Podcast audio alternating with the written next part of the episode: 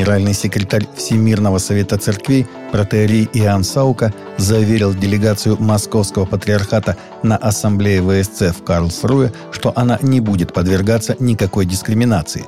Накануне президент Германии Франк Вальтер Штанмайер на открытии ассамблеи выступил с обвинениями в адрес Русской Православной Церкви в связи с позицией по Украине и поставил под сомнение обоснованность участия делегации РПЦ в этом форуме.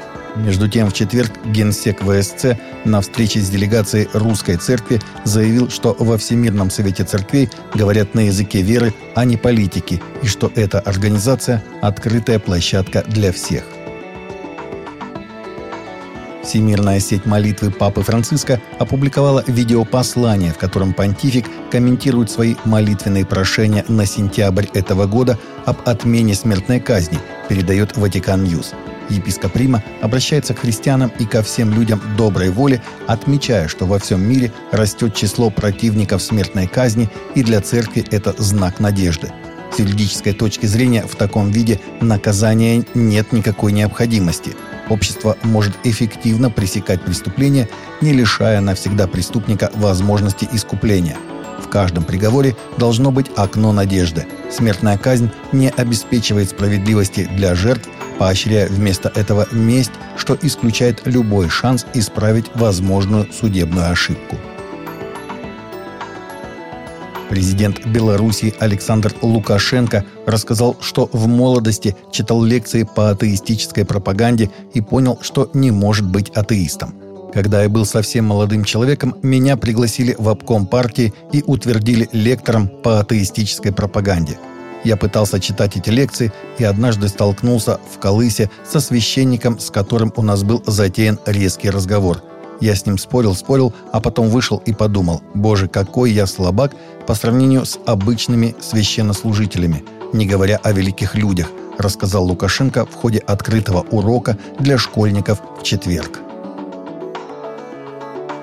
среду Сенат штата Калифорния США принял законопроект, делающий его штатом убежищем для детей, обращающихся за медицинской помощью к трансгендерам, даже без разрешения их родителей. Законопроект позволяет калифорнийским судам применять временную чрезвычайную юрисдикцию в отношении несовершеннолетних за пределами штата, если они ищут трансгендерные наркотики, хирургическую или психиатрическую помощь.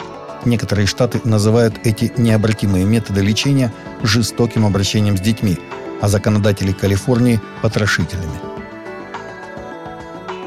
Исследование, которое является частью инвентаризации американского мировоззрения 2022 доктора Джорджа Барна и Центра культурных исследований Аризонского христианского университета, показало, что только 37% христианских пасторов придерживаются библейского мировоззрения – из семи деноминационных групп, включенных в отчет, только в одной из них было по крайней мере три из каждых четырех пасторов, которые заявили, что придерживаются библейских взглядов.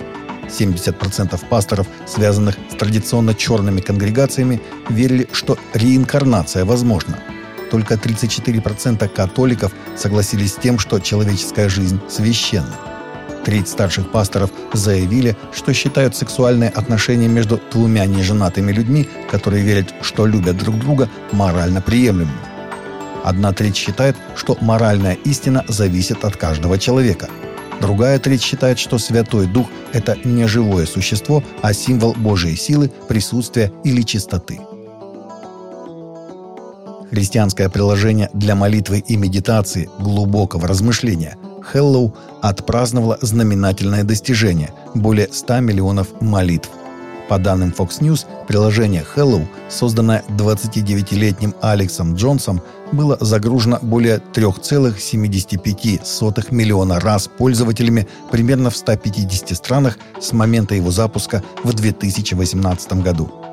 Будучи человеком светским, занимаясь медитацией, Джонс восстановил свою веру – Каждый раз, когда я медитировал, мой разум тянуло к чему-то христианскому. Изображение креста или Троицы или Святого Духа, поделился Джонс.